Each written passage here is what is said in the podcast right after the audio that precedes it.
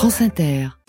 Bienvenue à l'écoute de ce podcast, chers auditeurs. Me dites donc, ça veut dire que samedi à 19h20, vous étiez pas là? Bon allez, séance de rattrapage tout de suite. Bonjour Michel Perrault, enchanté. Bonjour. Je suis très honorée de vous rencontrer. Oh bah vous avez tort. j'ai déjà tort. Alors on n'a même pas commencé l'interview et j'ai déjà tort pour, Michel Perrault. Comment je vais faire? Je viens de croiser euh, Laure Adler dans les couloirs de Radio France. Elle m'a dit Michel Perrault a changé ma vie et elle a aussi changé la vie de beaucoup d'hommes et de femmes. Oui, c'est très gentil de sa part. C'est probablement pas vrai du tout. Allez, hop, c'est vrai. Elle a tort aussi. Allez, ça commence bien cette affaire. Mais elle veut dire par là qu'elle a été mon étudiante et que j'ai eu pas mal d'étudiants, d'étudiantes qui ont très bien fait leur chemin. C'est vrai. Ça mène à tout, même à Radio France. Voilà. Venez, on va s'installer, Michel Perron. Entendu. Charline Vanhoenacker. Bistroscopie sur France Inter. Michel Perrault, historienne, professeur émérite des universités aujourd'hui. Euh, on se rappelle qu'en 73, avec euh, quelques autres, vous aviez mis en place à l'université de Jussieu un premier cours qui fera date. Les femmes ont-elles une histoire? Vous avez consacré votre thèse aux ouvriers au 19e siècle, aussi aux prisons, aux marges, hein, aux zones périphériques de pouvoir, comme on dit.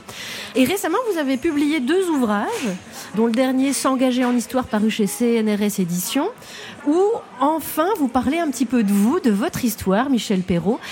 Et heureusement, parce que sinon on ferait comment pour votre biopic? Oui, c'est une, vraie question.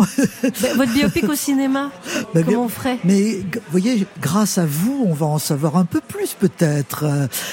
J'aime pas trop, j'aime pas trop parler de moi en général. Ça m'intéresse plus de parler des autres. C'est mhm. plus intéressant. Et en fait, quand j'ai parlé de moi, c'est parce qu'on me l'a demandé. Hein. Le premier qui me l'a demandé, c'était Pierre Nora. Alors là, il y a longtemps c'était quand Pierre Nora avait fait les essais d'égo-histoire. Ah voilà, mais qu'est-ce que c'est l'égo-histoire Égo-histoire, c'est l'histoire de soi. Et Pierre Nora, dans les années, au milieu des années 80, ce qui est très vieux, posait cette question à environ huit historiens et moi comme seule femme. Hein.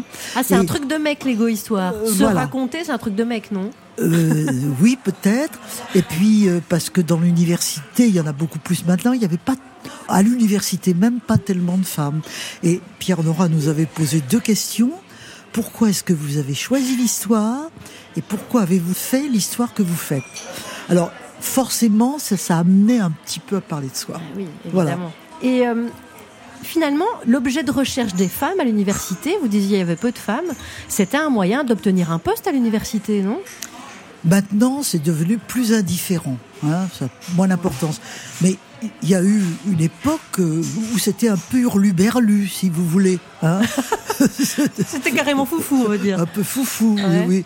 D'ailleurs, quand nous avons commencé avec mes plus jeunes collègues à faire ça, les gens été sympas, hein, tout à fait, c'était bien, mais avec un peu de condescendance quand même. Quelle drôle d'idée. Mm-hmm. hein quelle drôle d'idée. Faire l'histoire des femmes, c'est une drôle d'idée quand même. Et vous aimez bien les drôles d'idées, Michel Perrault, j'en suis sûre. Euh, donc vos sujets de recherche, euh, les oubliés de l'histoire en général, hein, femmes, ouvriers, prisonniers. Aujourd'hui, qui n'a pas encore eu droit à son histoire? Bah, Il y a des gens qui ne l'ont pas beaucoup. Par exemple, les migrants, les migrantes, parce qu'ils bougent beaucoup, que leur histoire est souvent insaisissable, hommes ou femmes, c'est des gens qui ont moins d'histoire que les autres. Et dans les deux catégories, les femmes, pas beaucoup. Mmh. Hein. On sait peu de choses sur les femmes migrantes, finalement, sur leur vie, sur euh, pourquoi est-ce qu'elles sont parties, est-ce que c'est toutes seules, est-ce que c'est souvent avec une famille, etc. Euh, il y a plein d'inconnus, là. Il y a plein d'inconnus. Et là, on doit se baser plus sur l'oralité que sur les documents, alors? Bien sûr, mais l'oralité, à condition qu'on en ait gardé des traces, évidemment, peut se transformer euh, en écrit. Mm. Au fond, l'histoire, c'est une toute petite couche hein, de connaissances sur un océan d'oubli et de silence. Hein, c'est beau, dirait de la poésie, Michel Perrault. Oui, mais c'est poétique de toute façon. Oui, bien sûr. C'est très poétique. Je vous ai posé la question de cette manière en disant qui n'a pas encore eu le droit à son histoire parce que je me suis demandé si c'était pas finalement un droit d'avoir son histoire comme les, les ouvriers ont le droit à leur histoire, les femmes ont le droit à leur histoire, les prisonniers ont le droit à leur histoire. finalement, est-ce que c'est pas un droit? C'est un droit qu'il faut conquérir, voilà. Hein quand les femmes disent euh, on n'a jamais parlé de nous, bah après tout, euh, on a droit à notre histoire, euh, oui, ça peut être une petite revendication. Bah oui, parce que si Oui. on n'a pas son histoire, qu'est-ce qui se passe alors? Ah, ça c'est très intéressant, parce que le mot histoire a deux sens. L'histoire, c'est ce qui s'est passé. Les femmes ont toujours été dans ce qui s'est passé, c'est évident. Mais l'histoire, c'est le récit de ce qui s'est passé. C'est pas la même chose. Et tout le problème, c'est le rapport entre les deux. Et au fond, faire l'histoire des femmes, c'est faire émerger ce qui s'est passé au niveau du récit. Mais ce récit, il faut bien reconnaître, concerne au fond très peu de gens. Et on revient à ce qu'on disait tout à l'heure. Le récit est une petite euh, chose qui court hein, sur le silence. Ça veut dire que le champ de recherche est encore vertigineusement immense, c'est ça? Absolument, le champ de la recherche et de l'écriture est immense, parce que ça vient des questions que nous posons au passé. Un jour, un jour, enfin quand on se dit un jour, ça veut dire un moment, hein, on se dit mais tiens, mais qu'est-ce qui ça de cette chose-là euh, On n'a jamais, on n'a jamais parlé. Par exemple, à l'heure actuelle émerge l'histoire des animaux. Hein on n'en avait pas tellement parlé, les animaux. Alors évidemment, avec le problème des animaux, c'est que la parole, Mm. c'est quand même compliqué. Oui, pour les témoignages, c'est moyen. C'est embêtant. Ouah. Bah oui, Qu'est-ce alors que ça veut dire Alors comment on fait À la vérité, là, on parle plutôt de la manière dont on voyait les animaux. C'est pas la parole des Eh animaux qu'on va bien avoir. sûr. Alors moi, j'ai peut-être une idée de nouvel objet d'étude à la marge. Ah, ah. Je vous la soumets. Je me demande s'il faudrait pas sortir de l'invisibilité les hommes féministes. Oh ben oui, mais sûrement. Mais ça a été un petit peu fait quand même, hein. Ouais. pas beaucoup. D'abord, premièrement, ils sont minoritaires. Donc, bon, ça fait une première condition. Deuxièmement, c'est vrai que les femmes se sont occupées plutôt d'elles-mêmes, d'abord, hein, quand elles ont voulu émerger. Mais oui, oui, oui, il faut en parler. Il y en a eu toujours. Il y en a eu toujours. Si on prend le passé, bah, Stuart Mill, John Stuart Mill par exemple en Angleterre, ou Condorcet en France. Ah oui. Condorcet, alors il n'a pas vraiment écrit l'histoire des femmes, c'était pas son truc, mais il était tout à fait féministe. Par exemple, il a écrit un bouquin, petit bouquin, qui s'appelle De l'admission des femmes au droit de cité. Oh, dites donc. Ben, vous vous rendez Quelle ouverture d'esprit. Eh ben formidable. Notez, Hein c'était les Lumières, donc euh, on espère pour eux que. Euh, Oui, c'était même à l'époque de la Révolution française. Ah oui, mhm. Et on pourrait d'ailleurs euh, se demander pourquoi. Mais c'est que la Révolution française, euh, qui a donné des droits aux femmes, faut pas exagérer, hein, on pourra y revenir euh, le cas échéant, mais pas politique. Dès que le droit de vote s'organise, dès 1789, Sieyès, qui est le grand homme en la matière, dit bon, il y a plusieurs catégories qui ne voteront pas les malades, les fous, les mineurs et toutes les femmes. Et toutes les femmes. Les femmes, c'est pas leur affaire. La politique, c'est pas pour elles. On comprend bien Et- comment elles étaient à la marge. hein, Et ouais. Condorcet, à ce moment-là, a publié de l'admission des femmes au droit de cité en disant mais il faut qu'elles viennent, il faut qu'elles parlent, il faut qu'elles votent. C'est intéressant. Ah oui, oui. Oui. Ah, voilà. Bah, donc mon objet d'étude est validé, Michel Perrault. Votre objet d'étude est, est absolument validé. Allez, je me lance. Des jeunes vont se lancer dans toutes ces recherches. Comment se porte la recherche historique aujourd'hui en France et est-ce que vous conseilleriez à de jeunes historiens de se lancer dans la recherche aujourd'hui? Oui, certainement, à condition qu'ils soient très passionnés, parce qu'ils vont avoir des difficultés. hein. La recherche, c'est difficile. Obtenir un poste en recherche, c'est vraiment compliqué. Il n'y en a pas beaucoup. Alors, il faudra probablement qu'ils commencent par assurer leur euh, beefsteak, si on peut dire, autrement. hein. Moi, c'est ce que j'ai fait. J'ai passé un concours, j'ai commencé par enseigner et j'ai commencé des recherches en étant en même temps euh, professeur. Et ce n'est que progressivement que on peut arriver à avoir vraiment un poste en recherche. Et il est très rare d'avoir un poste uniquement en recherche. Ça, c'est le CNRS surtout. Et au CNRS, il y a quand même pas beaucoup de postes. Ça veut dire que ça manque de moyens un petit peu l'université en ce moment. On Oui. venait de parler de l'étendue gigantesque du champ de recherche Oui. encore aujourd'hui. Oui, oui, absolument. moyens sont tout Absolument. Les moyens, les moyens sont réduits. Et puis au fond, pour beaucoup de gens, l'histoire, c'est un luxe. C'est peut-être vrai d'ailleurs par rapport à quantité d'autres choses. Pour ma part, je dirais que c'est euh, un luxe à défendre. Mhm. Alors que l'histoire des femmes, donc on parle du manque de moyens, alors que l'histoire des femmes, on en est qu'au tout début, non, Michel Perrault? Il y a beaucoup fond. de choses qui ont été faites. Beaucoup, oui, beaucoup, bien sûr. beaucoup. Ça a beaucoup progressé euh, dans tous les domaines. euh, L'Antiquité, par exemple. Mhm. Alors, le problème, c'est que faire l'histoire des femmes dans l'Antiquité, c'est pas commode parce qu'il y a très peu de traces. Vous parliez des traces tout à l'heure. Il y a des, des époques qui sont très différentes pour les traces.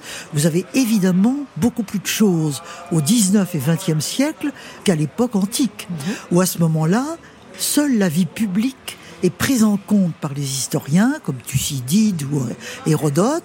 Ils parlent jamais des femmes. Donc c'est compliqué. Et dans le premier tome de notre histoire des femmes en Occident, qui porte sur l'Antiquité, c'est un homme qui s'est occupé de Athènes et il nous disait, il nous a montré, Ouais. il travaillait seulement avec les vases grecs. Par exemple, sur les vases grecs, vous avez des scènes de la vie quotidienne. Mhm. Il y a beaucoup de femmes là. Alors, qu'est-ce qu'elles font? Quels sont leurs gestes? Euh, Dans quelle position sont-elles? Quel visage même on, on leur prête, évidemment. Ça, c'est tout à fait intéressant. Ah oui. Donc c'était les vases qui témoignaient, quoi. Les vases étaient comme une bande dessinée, Ouais, oui. Voyez On pourrait dire les potiches témoignent si on faisait un Les mauvais jeu de potiches mots. témoignent. C'est vraiment ça. Vive les potiches C'est presque un peu par provocation, je vous ai dit, on est, on est au tout début de l'histoire des femmes. Vous, vous avez créé beaucoup de vocations. J'ai noté aussi, il y avait une de vos ex-étudiantes qui a notamment publié un livre, La politique du clitoris. J'ai noté, Delphine Gardet. Évidemment, il y a beaucoup, beaucoup d'essais, de chercheuses, etc. Mais relativement au champ de recherche, est-ce qu'on n'est pas au tout début Je pense notamment à ce qui se passe en Iran, en Afghanistan. Est-ce que ce champ de recherche-là, il n'est pas immense aussi et, et au tout début Il est immense, vous avez absolument raison. Vous parlez d'Iran et d'Afghanistan à à cause de la situation des femmes aujourd'hui. Oui. Hein. Dans ces pays, il y avait quand même, surtout en Iran, des femmes à l'université. hein. Alors, je ne sais pas exactement, d'ailleurs, à quel niveau était leur recherche sur l'histoire des femmes. Ça, je ne sais pas. En général, elles commencent pas absolument par ça. Donc, il est probable qu'en effet, il y a beaucoup de choses à faire. Oui. Il est probable qu'en ce moment, dans ces pays, d'ailleurs, les recherches soient stoppées, Tout à fait, surtout sur les femmes. absolument. Eh oui, évidemment. Charline Vanhoenacker. Bistroscopie sur France Inter. Euh, Michel Perrault, j'ai en main S'engager en historienne. C'est euh, une collection Les grandes voies de la recherche parue chez CNRS Éditions. Je vous le conseille. En plus, c'est pas cher, c'est 8 euros. Ça se glisse dans la poche. Vous pouvez le lire dans le métro et euh, passer un peu de temps avec Michel Perrault. Euh, Vous racontez que vous, vous concédez que le contexte social et politique du moment a orienté vos choix de recherche. Aujourd'hui, qu'est-ce qui pourrait influencer si vous deviez vous relancer dans, la- dans une recherche là maintenant, qu'est-ce qui pourrait orienter votre recherche dans le présent? Dans le présent, je pense que j'accorderais plus d'importance euh, à l'international. Voilà. J'ai travaillé sur la France. hein. Euh, J'ai travaillé sur la France parce que ça m'intéressait, par confort aussi. hein. Ah, Parce que je, Oui, parce qu'on aime bien son petit confort, Michel Perrault. oui, tout à fait. tout à fait. Parce que je suis pas très très bonne en langues étrangères. Donc ça limite quand même. Je pense qu'aujourd'hui, j'aurais plus envie de m'investir dans au moins une langue étrangère bien possédée et de explorer un autre pays. Je pense que j'aimerais beaucoup l'Afrique. L'Afrique de l'Ouest, euh, l'Afrique Non, l'Af- australe. euh, L'Afrique de l'Ouest parce que Parce que l'Afrique de l'Ouest, oui, vous pourrez parler français à l'Afrique de l'Ouest. euh. Bien sûr. Ouais. C'est peut-être pas la plus intéressante. J'ai lu dans une interview, vous disiez que peut-être que vos amours et que votre vie vous avez aussi entretenu dans ce confort et que vous regrettiez peut-être de ne pas avoir plus été radical, d'avoir voyagé. Oui, j'ai voyagé pas mal quand même, hein. mais généralement, par, répondant à des invitations, et toujours dans des courtes périodes, parce que très préoccupé de rentrer chez moi. Ben voilà. Voilà, ouais. voilà. hein. Donc, euh, c'est vrai que ça a limité ça, et que mon rêve de voyage, c'est pas ça. Mon rêve de voyage, ce serait de partir sans savoir quand je rentre. C'est ça qui, au fond, m'aurait plu.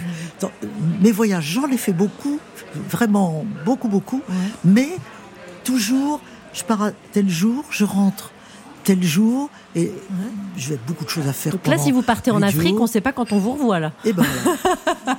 Et croyez-moi, on va vous chercher. Hein. Alors moi, j'irai vous chercher s'il faut, hein, je vous le dis. hein. Oui, voilà, absolument. Mais vous voyageriez comme ça en Afrique, ça serait pas mal. Ah oui, moi j'aime beaucoup vous voyez, on de peut imaginer quelque chose. Mais là. bien sûr, évidemment, il y a plein de choses à faire là-bas. Et vous semblez d'ailleurs vous justifier un petit peu dans cet ouvrage, s'engager en historienne, vous justifier d'être un peu perméable au présent dans vos choix. Pourquoi est-ce que c'est presque embêtant pour une historienne de devoir concéder que le contexte oriente les choix de recherche? Parce que je me suis souvent dit que si j'avais été vraiment une créatrice, hein, quelqu'un qui invente quelque chose de totalement nouveau et qui le fait, euh, l'air du temps aurait eu très peu d'importance pour moi.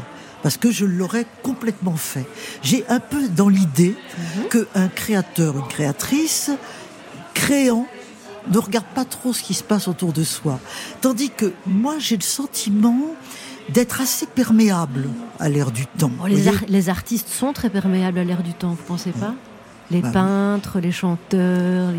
Est-ce que sculpteurs. Picasso, quand il, Hmm. fait ses... Est-ce qu'il est perméable J'en sais rien. Je sais pas. Lautrec, oui, par exemple. Oui, Lautrec, oui.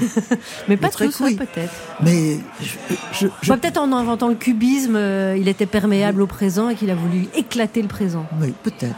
En tout cas, euh, Mais vous avez créé Michel Perrault, vous avez, euh, avec d'autres bien sûr, mais vous êtes l'une des pionnières des études euh, de la recherche en histoire sur les femmes. Vous avez créé ça et mis sur pied. Vous êtes une créatrice. peut-être. oui. Les marges, les prisonniers, vous avez même travaillé sur le sida en prison. C'est très créatif en fait comme idée. C'est un geste créateur si l'on veut, mais c'est pas une création véritablement quand même. hein.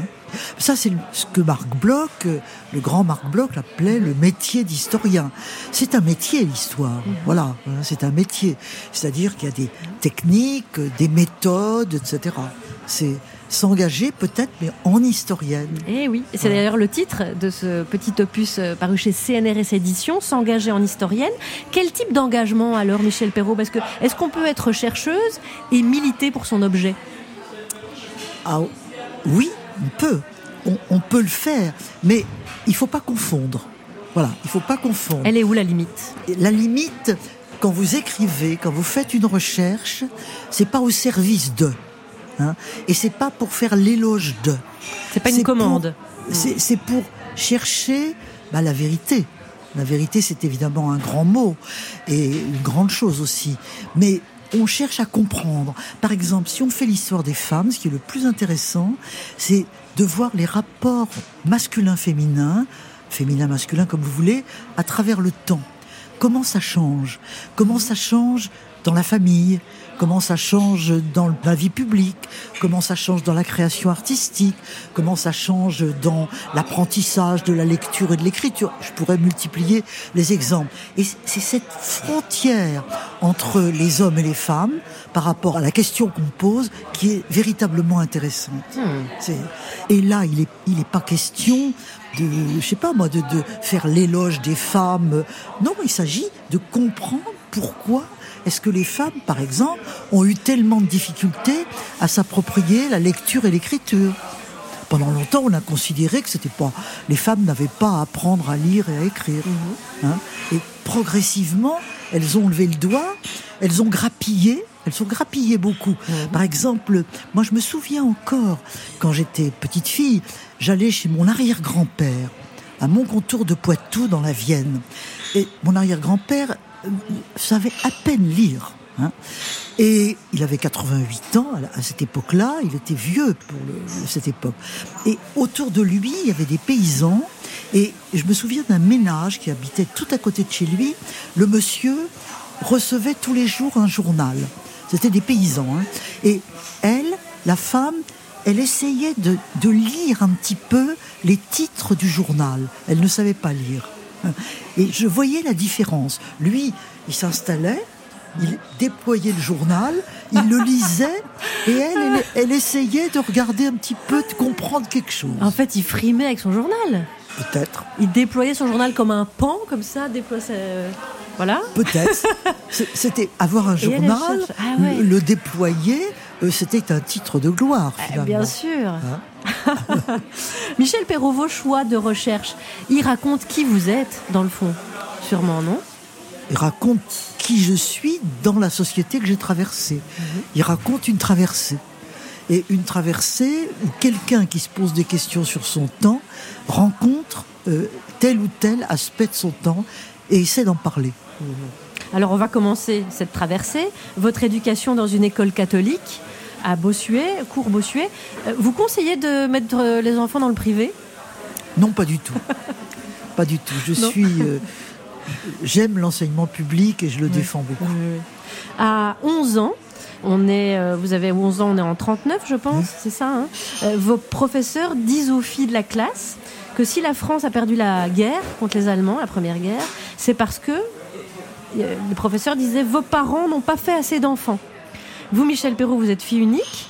Vous culpabilisez, vous plongez dans une, dépression, une angoisse, voire une anorexie. Donc je me suis dit, tiens, cette injonction récente là au réarmement démographique, est-ce que ça a fait résonner ça en vous? Ah ben ça ça m'a plongé dans l'étonnement. hein, l'étonnement.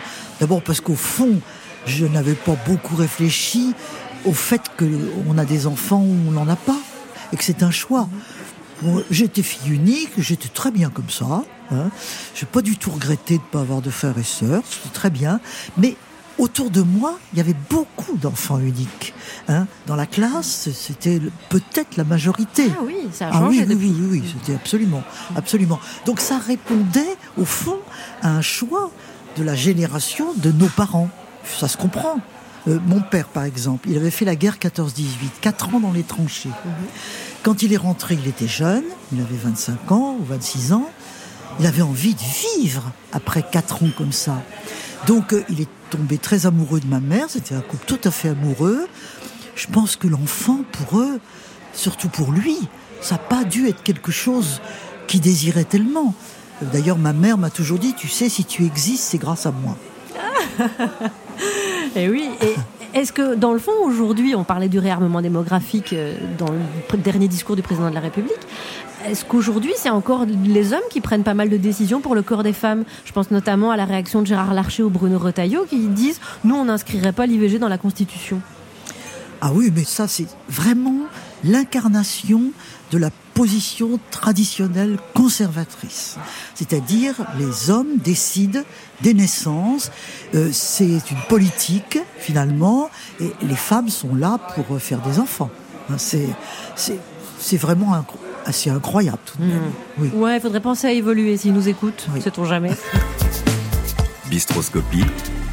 Charline Vanhoenacker sur France Inter. Si vous nous rejoignez, chers auditorices, vous écoutez France Inter, je suis attablée au bistrot avec Michel Perrault. Tiens, on fait chin-chin, c'est l'heure de l'apéro, Michel. Voilà. Hop, à la vôtre.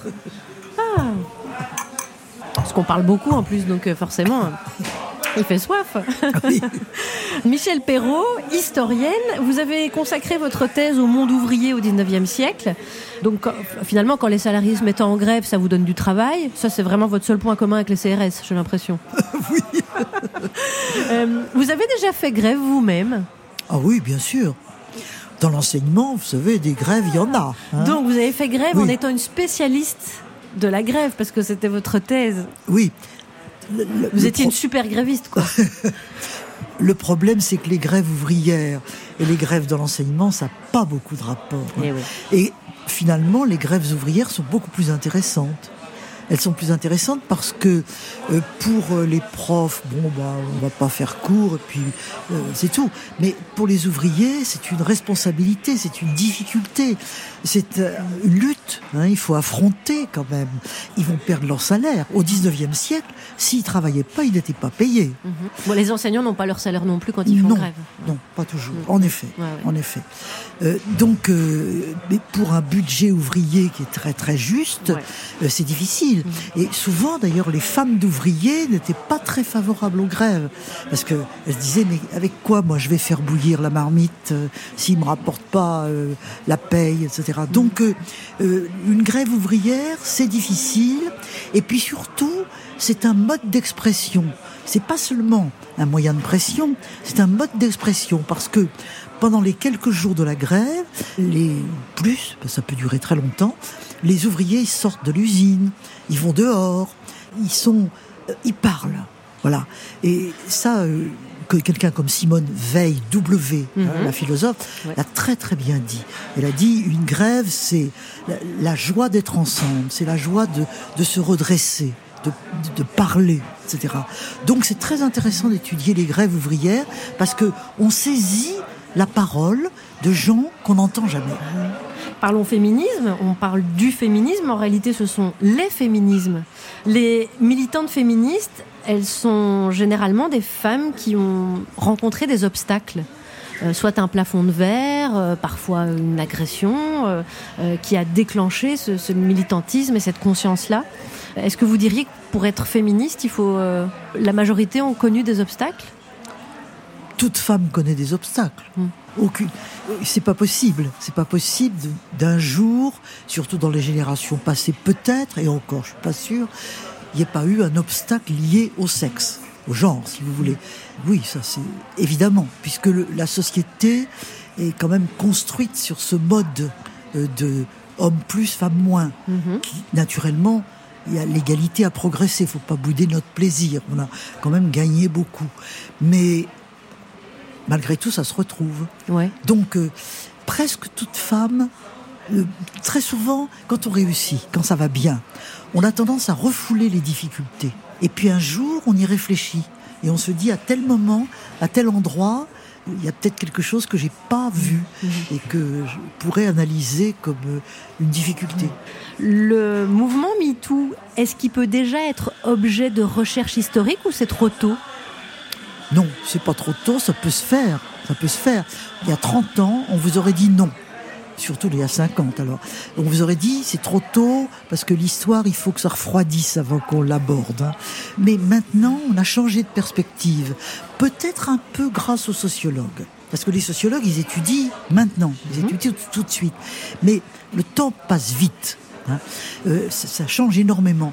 Donc, remettre un événement récent dans un ensemble pour se demander où le situer, d'où il vient, quels effets il produit, ce qui est une démarche tout à fait historique. Oui, on peut le faire. On peut faire l'histoire de MeToo. Ce serait d'ailleurs tout à fait passionnant. Bah oui. Donc on peut Oui. s'y mettre là. on peut s'y On se lance. On peut. Très bien. Même si l'histoire est Si un. vous voulez le faire, allez-y. Hein. Ouh là là, je ne prétends pas. Je n'ai pas les clés, je pense, Michel Perrault. Mais si. Les hommes dominent les femmes depuis le début de l'humanité, en réalité. Euh, Donc, euh, est-ce que le temps que l'égalité leur arrive au cerveau, il faut être un peu patiente? Sûrement. Est-ce qu'il faut un peu de Sûrement. mensuétude peut-être? Parce que on, s- on peut se plaindre de, de la lenteur de l'évolution, mais quand on voit euh, d'où on vient et Oui, absolument. Ouais. Ce sont des structures de très très longue durée qui remontent avant Homo sapiens, qui se trouvent déjà chez les gorilles, chez euh, les gens qui sont de la même espèce que nous, et qui sont d'ailleurs plus égalitaires que Homo. Ça, c'est une découverte de Pascal Pic. Ah oui. Pascal Pic est un très grand paléoanthropologue et il a écrit un, un livre comme ça, et l'évolution créa la femme. Et il montre que, alors lui, il est très très très, il est même plus violent que moi sur ces problèmes-là. Je veux dire que lui, il trouve que les, les homos, c'est-à-dire notre espèce, a été particulièrement machiste. Voilà. Et il dit, c'était bien mieux avec les, les grands singes, les gorilles, d'accord. c'était beaucoup plus égalitaire. Ah ouais, donc les masculinistes sont moins évolués que les primates. Oui, absolument. C'est ce qu'il dit. C'est ce qu'il dit. hein. Ah bah dites donc, ah oui, ça, ça va leur faire un choc. Hein, si ça- Trump et voilà, c'est entre Trump et un gorille, Élysée un gorille quoi. Voilà. Puisque vous, vous parlez de vous maintenant, euh, Michel Perrault, j'ai lu que votre éducation sexuelle, vous la devez aux paysannes du Poitou que vous fréquentiez pendant les vacances. Vous parliez tout à l'heure de votre arrière-grand-père euh, dans le Poitou. C'est l'arrière-grand-père, hein, c'est ça Oui, hein oui, oui. oui, oui. Et, euh, et, euh, elles ont contribué à votre éducation sexuelle. Oui, parce que elles parlaient beaucoup entre elles, les jeunes filles. Moi, quand j'étais en vacances dans le Poitou, j'allais chanter à l'église. Et je retrouvais les jeunes filles de la chorale de l'église. Bon. Et le curé, très brave, pour récompenser les jeunes filles, il leur offrait une balade. Hein. Et moi, j'étais dans le Ah bah coup. dites donc, J'y allais. J'étais comme ça le curé. Voilà, voilà. Et dans- on prenait une petite camionnette, on s'en allait à 20 km, on faisait un pique-nique. camionnette curé, j'ai peur de la suite. ah là là là. Éducation sexuelle en plus. Attendez, Et- Michel et alors on est sûr de s'aventurer là-dessus. Le curé n'y était pour rien Ah du bon tout. Vraiment, vraiment. Il était très, très chaste et très, et très bien, je crois, du moins. Mhm. Donc Et- la chorale. Mais, mais sur les bancs, hein, dans le camionnette, les jeunes filles se racontaient plein d'histoires. Elles allaient plus ou moins se marier, elles étaient plus ou moins fiancées, et elles se faisaient des confidences. Elles se faisaient des confidences sur ce que les garçons leur faisaient. Hein, et sur la limite qu'il fallait pas franchir. Ah. Et elle se donnait des conseils. Et moi, j'étais beaucoup plus petite à ce moment-là. Ouais. J'avais- J'avais 10 ans. hein. J'écoutais, Vous tendiez l'oreille, Michel Eh oui. Perrault. bien sûr. Coquinette va. Voilà. Alors, euh, les futurs historiens qui seront chargés d'étudier notre époque, vous pensez qu'ils vont retenir quoi comme traits principaux? Ben, ça sera différent selon les uns et les autres. hein. parce que on a une sensibilité au présent qui n'est pas la même. C'est difficile. Alors moi, je- j'essaie. Je pense que si moi j'étais parmi eux, ce qui ne sera pas le cas évidemment, je pense que la conflictualité de notre époque est quelque chose qui me frapperait beaucoup. hein. Euh, on, on croyait qu'on avait la paix, et moi j'ai vécu ça comme une longue période de paix euh, où il fallait faire l'Europe, euh, on avait des conflits mais pas de guerre, et de voir arriver la guerre en Ukraine et la guerre euh, entre Israël et, Et le Hamas. Hamas, c'est quand même quelque chose. D'autre part, il y a d'autres points euh, dans le globe, euh, du côté de la Chine, par là, euh, où ça va pas Oui, très fort non plus. Oui, hein. Au Yémen, en Syrie, Yémen, en Afghanistan, en Irak. Afghanistan. Autrement dit, il y a une espèce de retour de la conflictualité qu'il est difficile d'ailleurs d'interpréter au jour où nous parlons, Mhm. parce que nous ne savons pas si on va arriver à juguler ces conflits ou si ça va entraîner quelque chose de plus important. On est sur la crête en ce moment. On est vraiment sur la crête. Il y a, il y a vraiment des possibilités pour que ça devienne plus important. Euh, par exemple, euh, autour de l'Ukraine, euh, peut-être moins, mais en, en tout cas autour de Hamas, euh, Palestine, ça peut s'embraser beaucoup hein, de, de, de ce côté-là. Et Si je comprends bien, le moment est crucial. le moment est difficile. Le moment est charnière. Oui, tout à fait. Dernière question. Si je ne me trompe pas, vous venez d'être arrière-grand-mère. Michel Oui, Perrault. oui. Voilà. Alors, félicitations déjà. Ça va vous donner beaucoup, beaucoup d'occupations. Et malgré cela, vous êtes tenté de relire Proust, que vous avez pourtant déjà lu deux fois. Michel Perrault, vous allez être la seule femme au monde à avoir lu trois fois Proust, si vous le faites. Oh, je ne sais pas. Non Peut-être pas quand même. Vous et Laure Murat. Leur mura beaucoup, oui, sûrement. Sûrement, et ben voilà, souhaitez-moi que je le fasse une troisième fois. Vous avez vraiment envie de relire euh, une, une ça, vous, ça vous tente Oui, Une oui, ah, oui, c'est oui. Dès, dès que je me plonge dans Proust, je trouve toujours euh, que tel texte est merveilleux. Enfin, ça veut dire que vous avez toujours pas retrouvé le temps perdu si vous y mettez une troisième fois. Jamais, Jamais. jamais. Le temps perdu se retrouve-t-il? C'est pas sûr. La troisième partie, la dernière partie de la recherche, c'est le temps retrouvé. Mhm. Mais nous savons bien que le temps retrouvé, euh, l'auteur justement dit combien c'est difficile de retrouver le temps, qu'il a changé, il a passé, et même les pavés que l'on franchit ont été érodés, ne sont plus tout à fait les mêmes. Retrouve-t-on le temps? C'est pas sûr. On reste là-dessus alors? Sur ce, c'est pas sûr, j'aime bien. On finit sur le doute, On finit sur le doute. sur l'ouverture des possibles, Michel Perrault. Absolument. Mais Le- carrément. Tout à fait. Nous n'avons pas fini de vivre jamais. Merci beaucoup, Michel Perrault. Merci. Merci beaucoup. Et voilà, c'était Bistroscopie, une émission dont Ophélie Vivier est la chargée de programme, François Audouin le réalisateur, Christophe Papon à la technique et au mixage, Guillaume Roux et Clément Berman. Je vous dis à samedi prochain, 19h20.